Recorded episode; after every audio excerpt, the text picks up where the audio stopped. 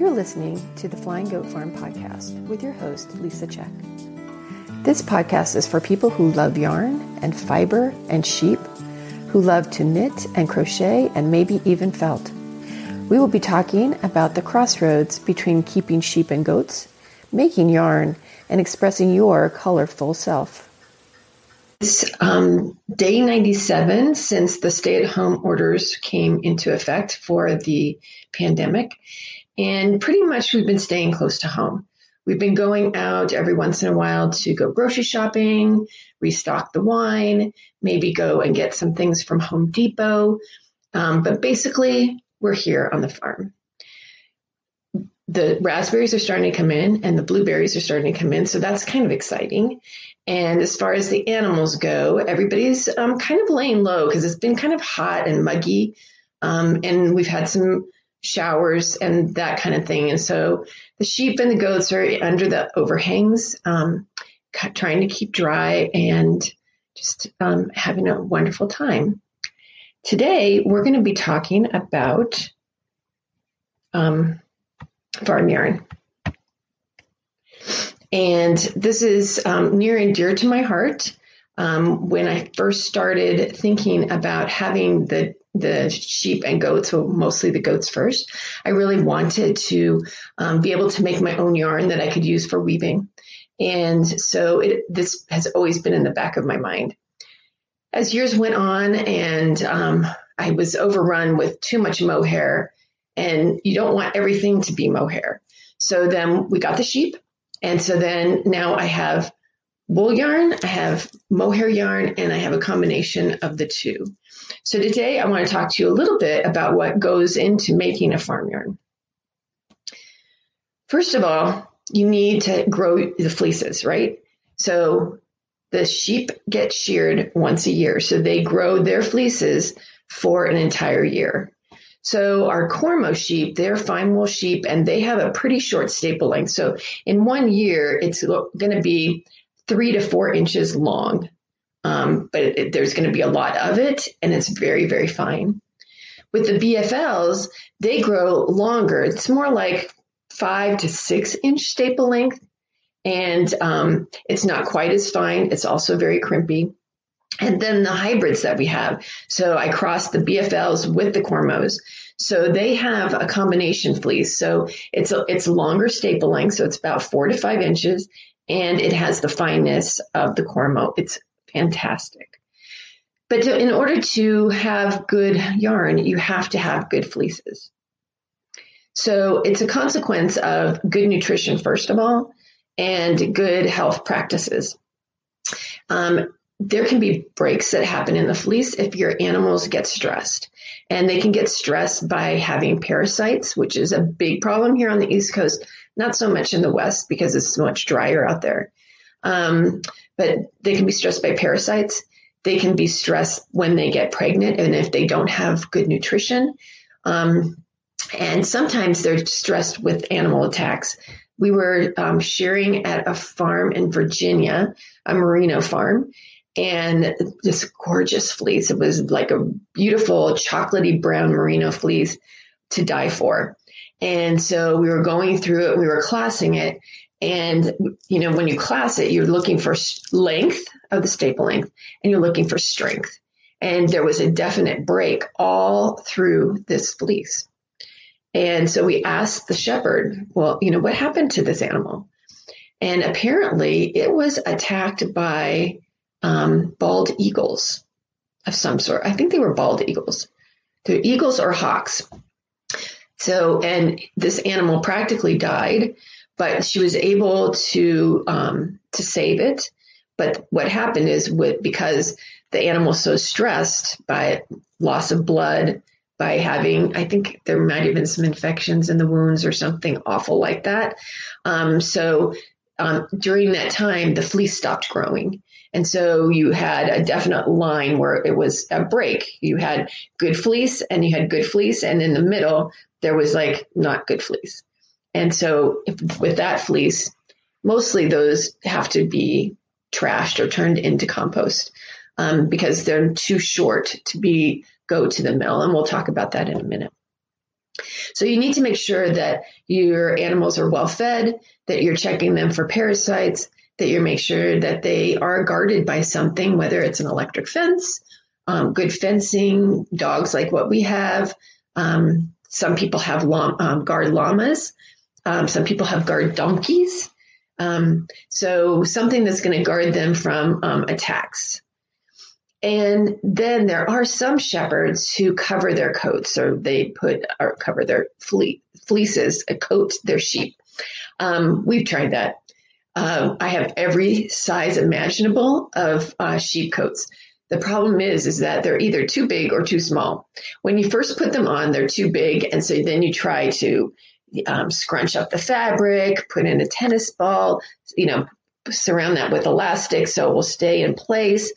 Um, somehow that tennis ball gets released and they get a, a foot through the neck hole. Um, it's really hard to keep them in the right coats. And then once they get past that level where, yeah, now it's the right size, it only lasts for a little bit of, of time because the whole point is that the sheep are getting bigger as their fleeces are getting bigger, right? And so um, there comes a time when it's just too tight, and then you have to go to the next size and start the process all over again. Um, that's why those the covered fleeces that you find for hand spinners are you know really expensive and they're worth it because that shepherd has been out there every day probably making sure that the that, that the coats are on properly that there aren't um, slashes in the side where they have, you know, gotten caught on a piece of wire fencing or something like that. So it's a con- that is a constant process. So if you are a hand spinner, look for those covered fleeces because you will love them. The covers keep the veg matter off, um, keeps grain out of there, um, keeps the the fiber more white because they're not you know sitting in the dirt, obviously. Um, so they're really worth the time and effort. Um, we, like I said, we tried doing it. And in the long run, I felt that, hey, I'm making all of this into farm yarn anyway. So, um, it's going to be going through the the whole mill process so it's not worth my time and effort to go and keep those covered when the process that i'm going to put it through is going to clean it up adequately so the next step after you have those gorgeous fleeces is to shear them. And I and I did say that the sheep grow for one year. Most most sheep it's uh, they get sheared once a year. The goats get sheared twice a year. Um, they grow fleece much faster than the sheep do. Um, and cashmere goats they get combed out.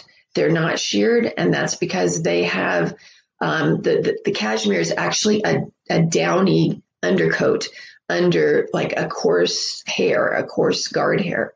And so they grow, grow, grow, grow this downy undercoat. And then when it, they no longer need that extra warmth during the wintertime, the fibers release themselves and then you can go in and comb it. It's, um, it's not always that easy. Um, the combing is very, it takes a lot of exertion to comb out the cashmere. And you have to do it over um, many weeks to get a good amount of this of the cashmere off of them. So during shearing, we have a team. So we have um, the shearer there, of course. We have somebody that's there managing the sheep, like going and getting the sheep out of the pin, pens, um, putting them on halters, waiting for the shear to be done with the sheep she's working on right then and then transferring that the finished sheep back to the pins or outside. Then we have somebody that is um, working the floor. So they have a broom and they are um, moving the parts like there's parts that the shearer throws out, things like the, the wool that's on the belly. And sometimes the wool that's on the top knot is not very good. It's kind of short. It's pretty dirty. Um, so those things, um, she'll throw them out and so the sweeper gets manages those and puts them in the trash can. And then there's a person that's the skirter, and that's usually me in, in our operation. And so when she when the shear is done with that animal, I go, I scoop up the fleece, I put it on the skirting table, and I do what's called table skirting at that time, which means that I'm going to take off all the nasty bits. I'm going to fluff up the um, the fleece to get out like second cuts and little pieces that um, are just you know two little bits that shouldn't be in there. And sometimes at that time, I will also t- take out some of the parts that are pretty um, dirty that are going to be really hard to get out in the processing. Typically, down the down their spine is where a lot of like veg matter will will accumulate, and so typically I will take out that maybe two two inches down the spine area um, and throw that out as well. And that's just to make it so that um, I have a better outcome when I have it processed. And I should say, we do have a shearer. Um, I use Emily Shimlin. She is fantastic. We've used her since we first started. Um, and she's just so, she's fast. She, she does, she, it takes about mm, five or six minutes per sheep. She takes longer on the goats because they have horns um, and they are um, more wrinkly, so they take a little bit more time. Um, we did go to shearing school. Um, the year that I found Emily, we went to shearing school. Um, I did a half of a sheep. I couldn't do it. Bill did two and a half sheep. The day that I did the half sheep, the first day, I came back home and I got on the computer and I, t- I found a page that had because um, we only had the mohair goats at the time. So I found the the um, website for the Angora goat, breeders. I emailed everybody in our area and said, "What shear do you use?" Because I knew I couldn't do it. I just couldn't do it, and that's how we found Emily, and that was um, 15 years ago. Um, so that's that's who we use, and we really love her, and she does an excellent job. So next is processing those fleeces. So after they come off the skirting table, I put them into bags. And at this point, I've got bags that these are the mohair fleeces, these are the cormo fleeces, these are my hybrid breeze, uh, fleeces, and we have one colored sheep, and her name's Henrietta and so she gets her her her fleece gets her own bag until I can accumulate enough years worth or go, or find some other fleeces that are colored fleeces that I can put put those into a, a mill run. So the next step, if you were going to buy a fleece from me or someone else, is to wash and card and comb the fleece, and you can do this yourself, um, it, or you can send it to a mill. So at this point, because we have fleeces from 23 animals, um, I take that back. We have fleeces from 23 sheep and seven goats. So that's 30 animals. So at this point, um, I send it to the mill. So um, the fine wool fleeces, those cormos and cormo crosses, they have a lot of lanolin in them and they're really hard to get clean, um, especially if you're doing it yourself. Um, and that's another reason why I send to a big mill and um, at the mill, you can choose whether after it's cleaned, if you want to have it carded or combed. Um, the carding makes a really nice roving. Um, it is when you it, basically they run it through this machine that has um, has uh, prongs on it that is kind of like um, like a dog brush and it's on a big drum and a big circular drum. And then they pull that off into like um, into big ropes. And it's called roving. And in when they're carded all the fibers are not necessarily going all the same way. They're more jumbly um, and that's the first process. Um, if you're going to be um, selling or doing this yourself and you're going to be spinning, then making it into roving is perfectly fine. If you're going to be um, making it into yarn um, through a mill, then you want to have it combed. So combs are another step after the carding.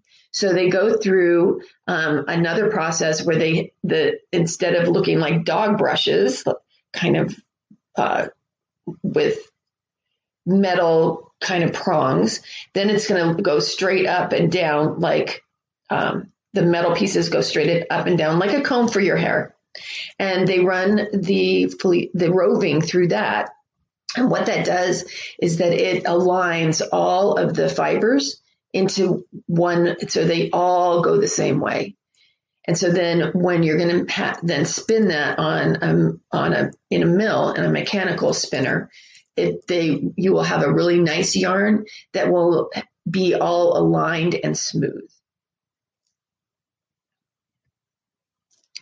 Now, of course, you can get that roving, or you can get that um, that comb top, and you can spin your own yarn. And I do do that for myself for fun. Um, but when I have a hundred pounds clip of a clip, I then send that combed top that I've just made into a different mill, and I have them make it into yarn for me. This has taken me a long time to get that process down, and I found that um, I liked one mill for the way that they made um, that the way that they cleaned and carded and combed, but I didn't like how they spun things. And um, at the other mill, um, they I like how they spin, and so it just but they don't have the the combing equipment, so that's why I send it to two, two, two different places. So in the spinning of the yarn, there's a lot of creativity that you can have with this, um, and this is something that you can work on in conjunction with the person at the mill. So you have to decide how many plies is it going to be. Do you want to have a single ply? Do you want to have it to be a two ply or a three ply or even more than that? If you want a cabled yarn, if you want to have some kind of novelty yarn, do you want it to be thick and thin? And then how big do you want the skein to be? Typically for us, we keep it to a four ounce skein. It just makes it easiest for, for me to keep it straight in my head. And then the yardage changes depending on how thick it is. And what I found is that the fleeces and the way that the comb top is really tells you how that yarn is going to be spun. The mill person can tweak it a little bit here and there, but if they really push it out of alignment with what it wants to be, then you're going to be really unhappy with the results. Um, so, for an example of that, would be um, if so I wanted to have a yarn that was um, a sport weight yarn. It was made, it wasn't carded at this, it was carded into a roving, sorry, but it wasn't combed. And I asked the mill to make it into a sport weight yarn. And when it came back, it came back as a fingering weight. And it was really, really overspun. I took that same roving to a different mill and I said, you know, I want something thicker. I think I want a bulky because I don't have anything that's bulky. I have a lot of worsted. I've got some DK. I would really like something bigger. And when I got it back, it, it was still a, a worsted. That it, it because the the staple length was maybe a little bit too short or something like that. It just wasn't, she wasn't able to make it into the bulky that I wanted it to make. And if she had pushed it to be the bulky that I thought I wanted, then it probably would have not been a, successful yarn. So really, you need to find some, a mill operator if you're going to be making farm yarn.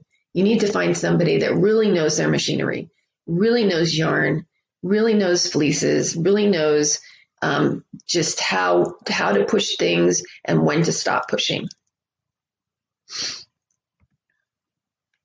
So the costs of farm yarn. So the whole point of selling the yarn is that that's what we use to, to then pay for feed and to pay for health that goes into the flax that goes into the to the good fleeces right it's like this a circle a circle of life so each skein you buy, it buys hay, it buys grain, it maybe buys medications. Thankfully, we haven't had to have a vet for a couple years. So it, for us, it hasn't had to pay for a vet, but other people, it might. And each step that goes into that chain that I've just talked to you about, from shearing to washing to spinning it to hand dyeing it. Each of those is a cost to the farm. Each of those we are paying to have completed, whether we're paying in labor and time or whether we're paying actual cash. Um, there's a great article in Taproot magazine that a wing and a prayer wrote, the woman who owns a wing and a prayer farm, um, that she where she really down to the penny looked at what it costs to make a skein of yarn at her farm, and she looked at um, how much feed. Well, she first of all, like how much the animal cost when she first bought this animal, um, how much feed it was per year, um, how much they used in um, in like medications or vet visits and that kind of thing. Um, she looked at the shearing costs. She looked at the skirting costs. She looked at you know driving it to the mill, so there are all the the gas costs involved. She was paying um, herself or her family or another person $15 an hour to do certain things like making the skeins, um, labeling the skeins, dyeing the things, you know, dyeing the skeins, everything she was, you know, calculated, put in a cost for every single thing. And her cost per skein was 22 to $23 per pound. That's not right. 22 to $23 per skein. And then she said, okay, so then the wholesale price would be like $44 a skein. That's the wholesale price. And the retail price then should be $88 a, a skein. That's kind of hard to swallow. I don't know of any any knitter who would buy an $88 um, skein of yarn. So you know, I know for myself that I don't include labor costs, but I probably really should. I don't really include the costs of like the dye that I use or the energy that I use to heat the water um, or um, what else? I don't. I I pay myself for the fleeces. Um, the you know my business pays the farm for the fleeces. Um, and so I, I have made it so that at least my farm yarns are, you know, within the realm of possibility. They're a little bit more expensive. They are twenty-seven to thirty-two dollars per skein, um, but they all you you should feel good about that because they are, you know, all that money is going back into feeding those animals. So that when you buy any any farm yarn from any farm, just know that you're supporting the sheep and the goats um, on the farms in a very real way. So, and each wool has its use. So in America, we have gotten so spoiled. We want everything soft, soft, soft. People pick up a skein of yarn, they put it on their neck, they put it on their faces. Um, they want it to be really soft, no matter what it is that they are wanting to make some things that you're making, you don't want soft yarn. You you want to have something that is more durable. You want to have something that will last a long time. You want something that's not going to pill on you. Um, and so there are, you know, hundreds of breeds of wool. There are hundreds of uses for that wool. Um, some wools are coarse wools, some wools are mediums, and some are fine wools. And the next time that we get together, I'm going to talk about the different classes of wool and just what they're good for. The things that, you know, if you're wanting to make um, a really um, nice outerwear sweater, what kind of fleece should you look at? What kind of farm yarn should you look at? What kind of ply should you look at? That kind of thing. So we'll be doing that next time. And I hope that you do join us for the next podcast. In the future, upcoming episodes, like I said, I'm going to talk about some breeds next time and what items are best to make from them. We'll talk about farm yarns and how they work with different stitches, such as lace stitches or cable stitches or drop stitches, um, and what you should look for in farm yarns if you want to do some of those fancy things. And I'm also going to talk about how to substitute yarn. especially when you're using farm yarn so it, with some small mills, it's really hard to get right exactly on the standard weight, like a DK or a worsted. You know, when mine come back from the from the mill, they're like heavy DK light worsted. They're on a continuum. So we're going to talk about, you know, how do you figure out if ah, okay, I want to buy your farm yarn. You've convinced me I want to buy it, but now how do I put this into a pattern that is calling for a DK? And you're saying that this is a heavy DK or how do I put that into um, a, a pattern that's calling for worsted? And you're saying that this is you know, a light worsted or a heavy DK So we will talk about that in the future. Thank you so much for joining me today, and I hope that you have a fantastic week. Well, that's this episode of the Flying Goat Farm podcast. If you enjoyed it, please consider leaving a review. Have a question you'd like me to answer? Send an email to goatherd at flyinggoatfarm.com. And to see our farm and yarn and roving, check out our website at flyinggoatfarm.com. Follow me at Flying Goat Farm on Facebook and Instagram, and I'm Goat Herd on Ravelry.